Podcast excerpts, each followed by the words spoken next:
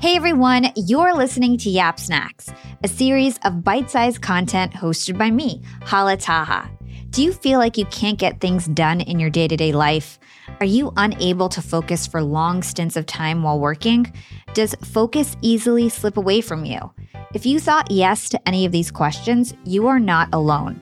Productivity can feel like a slippery slope where you go from feeling accomplished and ahead one minute to procrastinating, being distracted, and overwhelmed the next. The eight hour workday has been the norm for more than a century. But employee surveys suggest that most people are truly productive for only about three to four hours a day. And what are people doing for the other five hours of their workday? Well, they're checking social media, they're reading news websites, taking breaks, and even looking for new jobs. Imagine how much we could do and achieve if we were just able to stay focused and be productive for eight hours a day, or however many productive hours we choose to work in a day. And what if we ran closer to 100% efficiency rather than just 40 or 50%? And productivity doesn't just relate to your working life, but also your personal life as well. Maybe you keep putting off tasks that need to get checked off the to do list because they just seem too difficult, or you can't seem to get your priorities in order, or maybe you just haven't had the time to take that rain check date with your loved one. I can relate to all of these situations because even though we all have the same 24 hours in a day, it always feels like there's never enough time to get all the things done that I need to get done at work and at home. So me and the Yap team have went through all of our Yap archives to bring some of the best pieces of wisdom today on the show related to maximizing your time and productivity, shared by some of the most reputable experts in the world on the topic. So let's get right into it. First, let's start with to-do lists. How many of us create to do lists at the start of the week? I personally love to check off those boxes. It gives me a rush of dopamine and I get motivated every time I check something off the list. But there's a chance that we're organizing our to do lists all wrong. Back in episode number 105, I spoke with award winning journalist and speaker Laura Vanderkam about her to do list philosophies and how we can create better to do lists that work for you. You are an advocate of very short to do lists. You say three to five items max. And you also sometimes call it a ta-da list. And you got that from Gretchen Rubin. So I thought that was really cute. So tell us about the to do list. Why keep it just three to five items max? Well, the idea of having a short to do list is that you want your to do list to represent things that you actually intend to do. And unfortunately, people wind up making these like 50 item to do lists. Like, you're not going to get through 50 items in a day. But the question is, well, which ones are you going to get through? Right? Like, is it going to be the easiest ones, the ones that were screaming loudest, the first ones you saw? I don't know. But the odds that the ones that you do get through were the ones that absolutely had to happen today um, and were the most important are, are low. Whereas if you force yourself to prioritize to like five main things, like you will, in fact, get through them. Now, people are like, that seems very short. Like, this does not mean the stuff that you do every day. Like, this does not mean like cook dinner is on the list for the five things for the day. It's not, you know, if you always post something on your blog, I would say that's probably not something you'd put on your list of five things because anything that's a routine, that's a habit. Um, if you always check your email at 11 a.m., like that doesn't need to go on the to-do list for the day. This is this is things that are discrete tasks that are important enough to become a contract with yourself that you will get through by the end of the day. But when it is short, then you can get through it. And you start to develop this real trust in yourself that yes, if I put it on the to-do list, it is going to happen. And the only way you can make sure of that is to keep it short because guess what? Stuff is going to come up things are going to happen, things are going to go wrong. People are like, oh, well, I couldn't get through everything on my to do list because stuff happened this afternoon. New things landed on my lap. It's like, oh, imagine that. when has that ever not happened, right? Whereas if you know you've decided these three things absolutely do have to happen, well, you probably will get to those three things even when the new stuff lands on your lap too or even if you get called away for a personal emergency at like 2 p.m right you still will have been able to get through the very limited list and that's why you want to make it very very short the ta-da list part is more that at the end of the day, it's helpful to know, well, what have I done? And ideally, this both matches the to-do list that you created, you know, for the day. And then you can also add anything that you did that came up in the course of the day and then celebrate that those accomplishments happened as well. Laura's philosophy of having short to do lists with three to five items max seems simple enough. But aside from not including more things that can actually fit in one day, there are other considerations to make with your to do list. For one, you need to make sure your activities have clear success criteria and that they're not vague. Let's say you want to make a perfect proposal and you have that on your to do list. What's a perfect proposal exactly? Who's defining that? You need to make sure your task is clear. The other mistake I see people making is putting really big, multiple step projects on their to do list. You need to make sure your tasks are really just one task and they don't have multiple steps. For example, having a line item like launch a new product is much too broad, and that may trigger you to procrastinate because you haven't thought through the immediate next steps and you haven't broken it down, which can actually intimidate you to start the project. And lastly, don't be wishy washy. If anything on your to do list has a question mark, it probably shouldn't even be on the list. Having a wishy washy item sets you up for failure because you don't have the pressure to follow through and it's not officially on your list. Instead, move that item to another date where you're more certain you can accomplish it or take it off altogether. To do lists are only useful when you actually hold yourself accountable to them. And honestly, keeping a to do list is just a small part of time management and productivity. A lot of this stuff has to do with our mindsets, especially surrounding time. I constantly feel like there's not enough time to do all the things I want to do in life. But when I take a step back and slow down, I'm able to realize that I have more time than I think. I want to share one more clip from my chat with Laura and definitely go check out episode number 105 after this because it is filled with so many good nuggets of advice. Laura tells us how changing our mindset towards time and time management can be the key to getting more done. And I love that you said, like, not to wait, like, be so worried about wasting a few minutes. And I think that really speaks to your perspective that time is abundant. And you, you always say that, you know, we should approach time with an abundance mindset. Why is that? Like, why, why is it more beneficial to look at time with an abundance mindset? Well, you just make better choices. I mean, because if you are constantly feeling like there is no time for anything, like you feel rushed, you feel harried, you're not going to be open to opportunity because how could you take on any opportunities? There's no time, there's no space for anything, right? Whereas if you tell yourself, I have all the time I need for what is important to me, well, you know, we see what we choose to see. So if you're walking around with the story that I am harried, busy, rush, starve for time. Well, sure, you can find evidence of that. I'm sure we can all find evidence in our lives of, of moments that are starved for time, rushed, harried, whatever. But if you're walking around with the story that I do have time for the things that matter to me, then you're like, oh, hey, you know, I just got my kids in bed and I, you know, have a 90 minutes before I need to go to bed. I, I could read a book. I'm the kind of person who reads a book. Look at me, you know? and uh, if, if same thing with at the start of the meeting, it's like, we have so much to get through. I have 10 meetings today. How could I possibly spend time just chatting? But here's the thing if you all trust each other and feel like you're happy together and going to have a great meeting because you all feel like you're in it together because of this five minutes of chit chat at the start, well, it's going to be a much better meeting. Like you may not have to have a second meeting because somebody like just resorted to total subterfuge over something that they weren't happy about on the previous meeting. Like it is so much better to invest the time in getting it right. I absolutely love this piece of wisdom about abundance of time mindset. It honestly feels like there's never enough hours in the day, but by slowing down and flipping the script in our brains, we do really have enough time for the things that are most important to us. And when we feel this way, we're bound to make better choices and get closer to what matters to us most. And I think that's more important than just checking off boxes. Mindset is huge when it comes to productivity. Typically, when we put off our most important tasks over and over again, we don't feel good. We know we're not getting enough done at work, and we can start to become our own worst critics then those negative thoughts start to impede our productivity even more, which leads us back to the importance of maintaining that ironclad mindset. Tim Storey is an expert in this. He wrote the best selling book, The Miracle Mindset, and has been one of my favorite guests on Yap. Here's a clip from episode number 95 where Tim breaks down the miracle mindset and how mindset and productivity are deeply connected. So tell us about what is a miracle mindset? What kind of a perspective do we need to have in order to be, you know, as productive as possible and, and move towards our goals?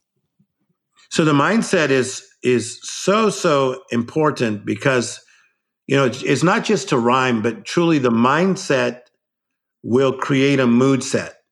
So if you tell a little kid that he's going to do something exciting the next day, you've now put something in his mind and it's created a mindset. His mind is set on something. And so the mindset creates the mood set. Oh my gosh, now I'm happy. I get to do this thing tomorrow. So, what I become a master at is creating my own mindset. Because when we were kids in Compton, California, we had seven people in a two bedroom apartment, which is very, very crowded. and then we had seven people in a Volkswagen bug, which is called illegal. You're not supposed to have that so I created my own mindset through the through the realm of imagination. So I started seeing things on TV, predominantly Disney things that we would see. They would come on on Sunday nights, and my older sisters would watch, and my mind just started taking off. So my mindset became beyond. I was thinking beyond, dreaming beyond. So my mindset changed my mood set that even though I was in cramped and crowded places, my sisters used to say, This guy, he walks like he's a king. but we were poor, but it was my mindset. Yeah. And so for those people who are struggling to have this strong mindset, if they if they find them ha- having themselves negative thoughts all the time and, and they just can't get out of it, like what's your advice there? So I'm going to be good at this question because I've just spent three years writing a book, as you know, called The Miracle Mentality that comes out March 1st with HarperCollins. So literally three years I've been writing with an amazing editor. Like, holy schmoly, this guy's so good. Teaches at Princeton. But here's what happens. In my travels, I found out that people usually live in these categories what I call the messy, disheveled, the mundane, which is like the regular, the status quo, or they many times lived in the madness. So they lived in the messy where their life was just disheveled. Okay. Or some lived in the mundane where it's just mundane day after day after day after day with no break. And then some lived in the madness. And I found that if you are constantly in the messy and the madness, it's hard to make room for the magic. You got to make room for magic. And so I teach people in my seminars don't sprinkle magic on your messy. Like, oh my gosh, I'm going with my girls, we're going to Vegas, but you're like all living a messy life, but you're going to sprinkle like a magical weekend. I mean, that's great because you need a, to rest and live.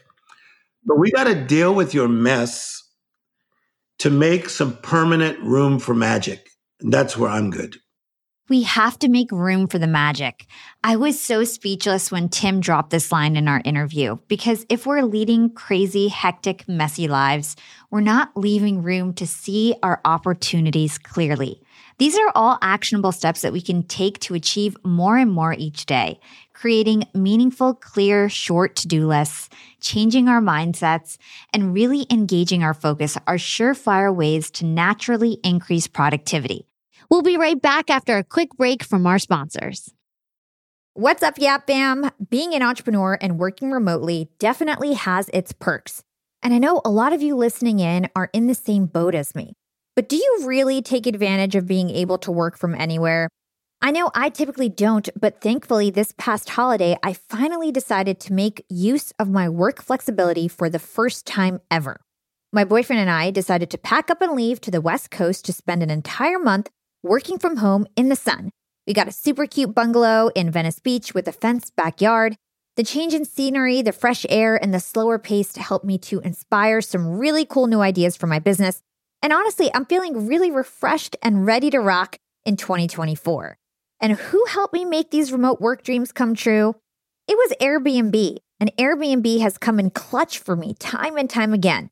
Whether it's finding the perfect Airbnb home for our three day annual executive team get together or booking a vacation where my extended family can fit all in one place, Airbnb always makes it a great experience. And you know me, I'm always thinking of my latest business venture, and I've been begging my boyfriend to start hosting our place on Airbnb. And finally, we're to start. So many of my successful friends host on Airbnb, and it's such an amazing way to generate passive income. So, to start, we have a plan to start spending more time in Miami, and we'll be hosting our place to earn some extra money when we're back on the East Coast. 2024 goals, and I'll keep you updated. A lot of people don't realize that they might have an Airbnb right under their own noses. I was pretty surprised myself. You can Airbnb your place or spare room even if you're out of town for just a few days or weeks. You could do what I did and work remotely somewhere else and Airbnb your place to fund your trip. Your home might be worth more than you think. Find out how much at airbnb.com slash host. That's airbnb.com slash host to find out how much your home is worth. Young and profiters, it's never been a better time to be an entrepreneur. With inspiration at our fingertips and powerful tools at our disposal, the possibilities are endless. And when it comes to tools that can truly make your business grow, there's one name that always stands out Shopify. Shopify helps you sell at every stage of your business, from the launch your online shop stage to the real store with the door stage, and even the did we just hit a million orders stage? And if you're in that I need to sell more with less stage, Shopify Magic is your AI superpowered sidekick ready to whip up captivating content that converts from blog posts to product descriptions. Not to mention, Shopify also is the home of the best converting checkouts in the game, 36% better than other leading commerce platforms. Shopify turns browsers into buyers. It's no wonder Shopify powers 10% of all e commerce in the US. And you can sell whatever, whenever with Shopify. Push pleated pants with Shopify's in person POS system or monetize mindful meditation. I sell my LinkedIn Secrets Masterclass through Shopify, and they've made my life a breeze. It took a couple days to set up my store, and I just get to focus on what I do best creating great content and marketing my product. So don't stress if you're new to this commerce thing. Shopify's extensive help resources are there to support your success every step of the way. And remember, whatever your stage, businesses that grow, grow with Shopify. Sign up for a $1 per month trial period at shopify.com slash profiting, and that's all lowercase. Again, go to shopify.com slash profiting to start growing your business today. You can sign up for a $1 per month trial period at shopify.com slash profiting.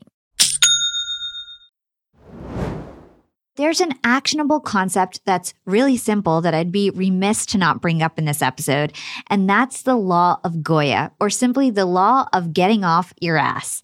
Entrepreneur and best-selling author David Meltzer is a big fan of this concept. I had David on Yap twice because he's just that awesome.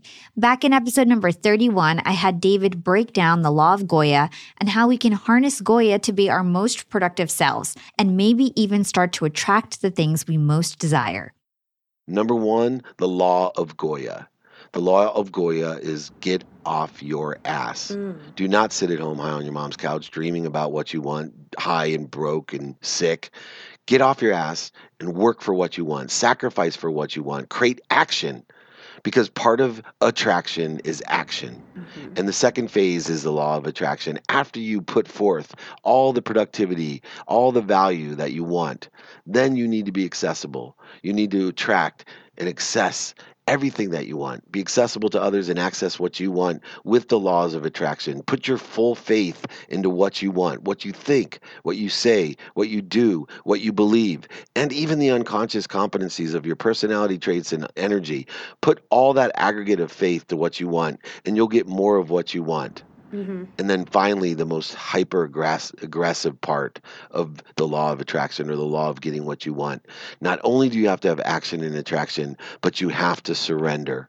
You have to allow things to happen. Now, that doesn't mean sit back and allow it to happen. It is a hyper aggressive state. It takes Goya and attraction. You need to fight your ego, number one, by being aware of it. What is my ego? When am I out of center? When am I out of the flow with anger, frustration, anxiety, separation, inferiority, superiority, fear, any of these emotions that put you on the trajectory that is not in the direct pursuit of your truth or potential. Mm-hmm. And if you can learn to, number one, be aware of your ego and then stop, breathe, and then put yourself back onto the trajectory of truth based consciousness, not ego based consciousness, you will be productive and accessible. You will have efficiencies, effectiveness, and statistical success. Most importantly, you will accelerate and exponentially grow in all your pursuits. And so that you may feel that you're 10% of the way there in a year, which means in half a year more, you'll be 20% of the way there. In a quarter of a year more, you'll be 40%. In an eighth of the year more, you'll be 80. In a 16th of the year, 160%. In a 32nd of a year, you'll be at 6400%. And it goes on and on and on. That's how life accelerates and grows. And when people think they're not close, they're a lot closer than they think they are. And when they think they're close, they're even closer than they think they are. That's how acceleration and exponential growth works. That's what the ego does not allow you to do. It creates the corrosion and the illusion that you'll never get there. Mm-hmm. It creates the corrosion illusion that everybody else knows what's best for you, that you are what everybody else thinks of you, that you are not worthy, that you must please everybody else. All of these different emotions are included in that ego based. And I highly encourage anyone to study ego and how it's relative to your time and productivity and accessibility. And then you can experience the flow and really truly not only be happy, but inspire others to inspire others to be happy. Take action and you'll start to see attraction. We can't let what we want and need to do pass us by. By taking small steps consistently, that's progress. When we do this, we're actually chipping away at those long term to do lists much more than we know. But we have to make that happen for ourselves. We need to be actionable and intentional with our focus. We need to actually do something so that things can start to fall into place. It's not how much time we spend on doing something, but rather the quality of time that we're spending on the task. And this idea reminds me of my conversation with John Lee Dumas, top podcaster, back in episode number 96. Our conversation was all about working smarter, not harder. In this clip, he tells us about his batching technique and how it's changed the game for his work. I honestly don't work that hard. Now, there is an asterisk there because I work unbelievably hard three or four days per month. Like I'm putting in long days. And this happens to be one of them, by the way. You are one of 20 interviews I'm doing today. This is a very hardworking, long day. I'm doing more interviews today than most people are going to do this year, period. But that's how I operate. I'm either all in or I'm out. And so back to the batching thing. I'm batching interviews on other shows today. Just like last week was my interviews for Entrepreneurs on Fire. I did eight back to back interviews in one day for Entrepreneurs on Fire. I love it. It fits my personality because Hala, I wake up in the morning and I say, today is Entrepreneurs on Fire Day. It is my Super Bowl. I'm from New England, so I love the Patriots. I love Tom Brady. Tom Brady wakes up on Sundays and he's like, today is my Super Bowl. I'm going out and I'm playing a football game. I'm giving it everything I got. And that's my attitude on my interview batch days. I wake up and every interview, I'm giving it everything I've got because guess what? It's my one Super Bowl. And then I'm going to have two, three, sometimes four weeks before I do another one of those days. So it's not like I'm doing those days back to back because my head would explode. I'd pop off because it is a lot of work. It is a lot of mental bandwidth and energy, and it's tough. And it's, you know, I'm zonked by the end of the day, but I've left it all on the table. And then that opens me up to relax the following day or the following week, to focus on other things, to just kind of like keep my energy in check and balanced like that. So to me, batching is everything because it gets, I get in the zone, I crush the eight interviews, and then I'm then I turn off. If I had to do one every single day, there'd be days where I'm just like, oh, I just don't feel like turning on all my equipment and like getting everything all set up. And I just don't feel like doing one interview today. Like I'll have days like that for sure. And I'm glad I don't do interviews those days. But when it's my Super Bowl, one day I've got to commit to, and again, at most two days per month for my entrepreneurs on fire interviews, man, I am 100% on all the time for those days.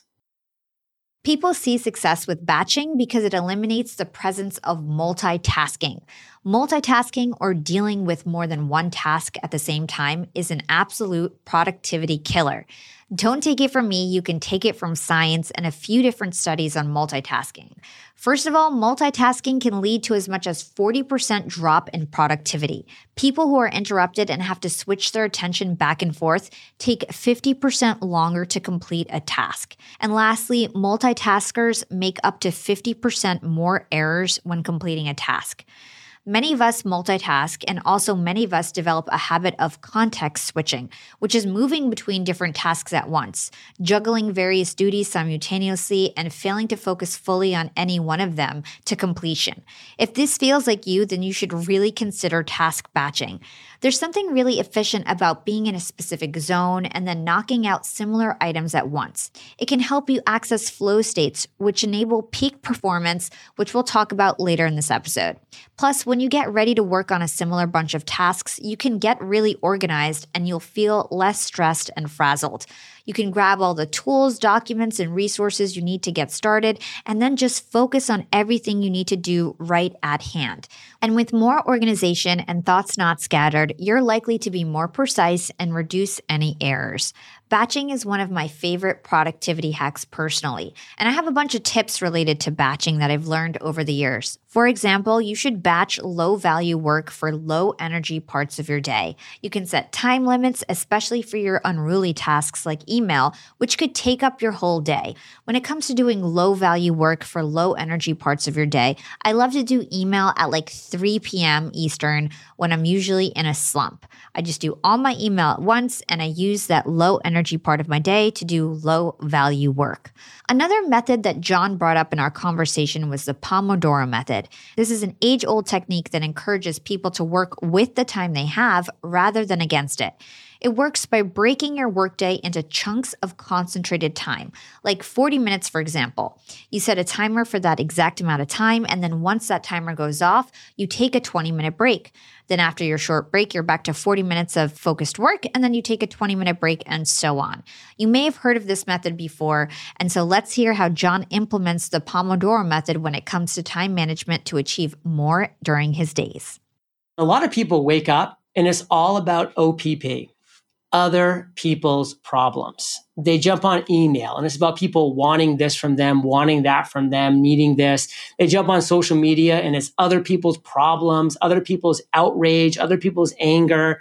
And they do all of those things first. Like this is the first thing they get into. And then by the time they finally shift back to like what they should actually be working on and what they should be doing, like the content that they should be creating, they're zonked because their brain's been like, getting pinged by all these like, help me, help me, help me, hate me, hate me, hate me, love me, love me, love me. And it just never works. And they're just like, oh, I don't have any energy for my own stuff right now. So I'll do it tomorrow. And then tomorrow is a repeat of today. And you never get anything unique or special done. You don't build anything meaningful. So I actually wrote my first traditionally published book in 2020. And I knew that if it was going to be a great book, that I was going to dedicate the first two hours of every day to nothing else except writing that book. So I woke up in the morning, my phone's in airplane mode. It stayed in airplane mode. I came into my office here. I brewed a cup of coffee. I made some tea. I did my thing. I hydrated. But then, boom, I turned my computer on and nothing came on except my Word document. And I wrote for two hours. And not, not two hours straight, by the way, because I'm a big believer in, in sprints. So for me, I've just found out over time that 42 minutes is really a great time for me to work. So I like to work for 42 minutes. I set a timer, and it's called the Pomodoro method, by the way. And for those 42 minutes, I had zero distractions. 42 minutes works for me because I know that I can get a lot done in those 42 minutes, but it doesn't seem like it's this long time frame, this daunting. So if I knock it out 42 minutes, the timer's going, and then the timer goes off, I stop.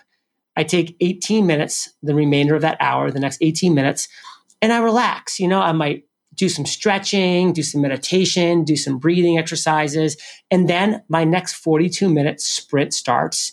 And then I'm done for the day writing for that book. I wouldn't let myself do any more writing. Just those two 42 minute blocks. It took a total of two hours every day. That's it. And over six months, I wrote 71,000 words. 273 pages. My book was finished ahead of schedule because I committed to that. And is great because I gave my best, most uncluttered, most energized time of my day to the book writing process. And I'm convinced That's why I beat my timeline. There's a great book, and I got everything accomplished that I wanted to because I dedicated that portion of my day, the best part of my day, to that process. Let's hold that thought and take a quick break with our sponsors. I want to talk to all you employers out there and let's talk about company culture. At Yap Media, we have a super unique company culture. We are all obsessed with excellence, and we even call ourselves this really cute name, Scrappy Hustlers. We're all Scrappy Hustlers at Yap Media. And my team is growing fast. And hiring is a pain in the butt, especially if you're looking for A players that are going to roll up their sleeves. But luckily, when it comes to hiring, I no longer feel overwhelmed by the search for the perfect candidate because I use Indeed, the ultimate hiring platform. Indeed's matching engine always presents me with a pool of high quality candidates that match my job description to a T. If you're tired of drowning in your hiring pool, Indeed is here to rescue you. You can use Indeed for scheduling, screening, and messaging your candidates, making the entire hiring process a breeze. And Indeed doesn't just help you hire faster. 93% of employers agree that Indeed delivers the highest quality matches compared to other job sites, according to a recent Indeed survey. I've hired some of my best employees at Indeed, some of my best scrappy hustlers. With over 140 million qualifications and preferences analyzed every day, Indeed is constantly learning from your hiring preferences. So the more you use Indeed, the better it gets at actually hiring your perfect match. Join the ranks of more than 3.5 million businesses worldwide that have already chosen Indeed to hire great talent. And listeners of this show will get a $75 sponsored job credit to get your jobs more visibility at indeed.com slash profiting. Just go to indeed.com slash profiting right now to support our show by saying you heard about Indeed on this podcast. Indeed.com slash profiting. Terms and conditions apply. Need to hire? You need Indeed. Young and profiters, I've got a fun fact for you. Did you know that by 2030, over 85% of the jobs that will exist haven't even been invented yet? And that's why we need to acquire new skills and stay relevant and adaptable. By embracing lifelong learning, we can future proof our careers and our businesses. That's why you've got to check out Economist Education. Economist Education provides online executive education courses tailor made for professionals just like us, crafted by The Economist's own editors and special experts. Economist education courses are designed to sharpen your professional skills in key areas like data storytelling, critical thinking, sustainability, and so much more. I highly recommend checking out the Economist Education course, Business Writing and Storytelling. It's packed with valuable practical advice on how to inform and persuade through writing reports, social media, presentations, and beyond. The best part these courses are online, flexible, and self paced, lasting anywhere from two to six weeks.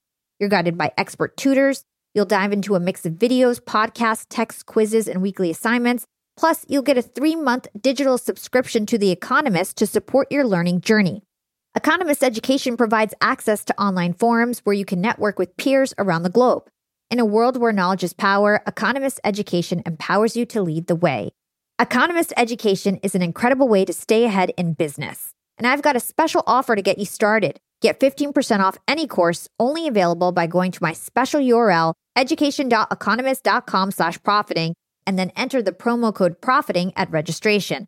This offer ends on March 31st, so don't wait. For 15% off, go now to education.economist.com slash profiting and use code profiting. Again, this ends on March 31st. If you want 15% off, you've got to go to education.economist.com slash profiting and use promo code profiting at registration.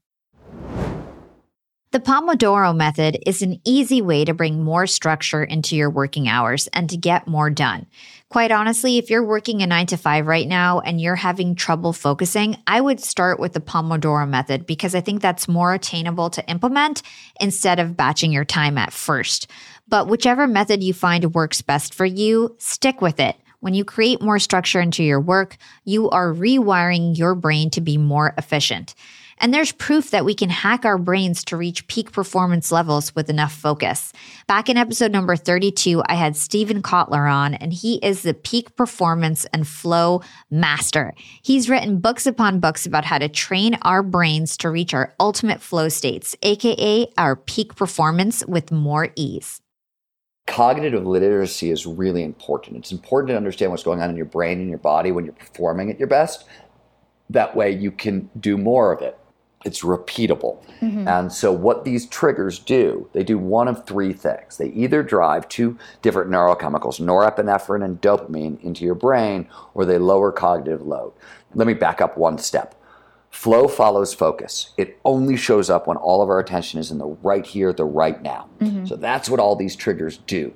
They drive attention into the present moment. And as I mentioned a second ago, they do this in one of three ways. They either produce norepinephrine or dopamine, which, among their many functions in the brain, are big focusing drugs. They drive attention into the right here, right now, and thus propel us into flow.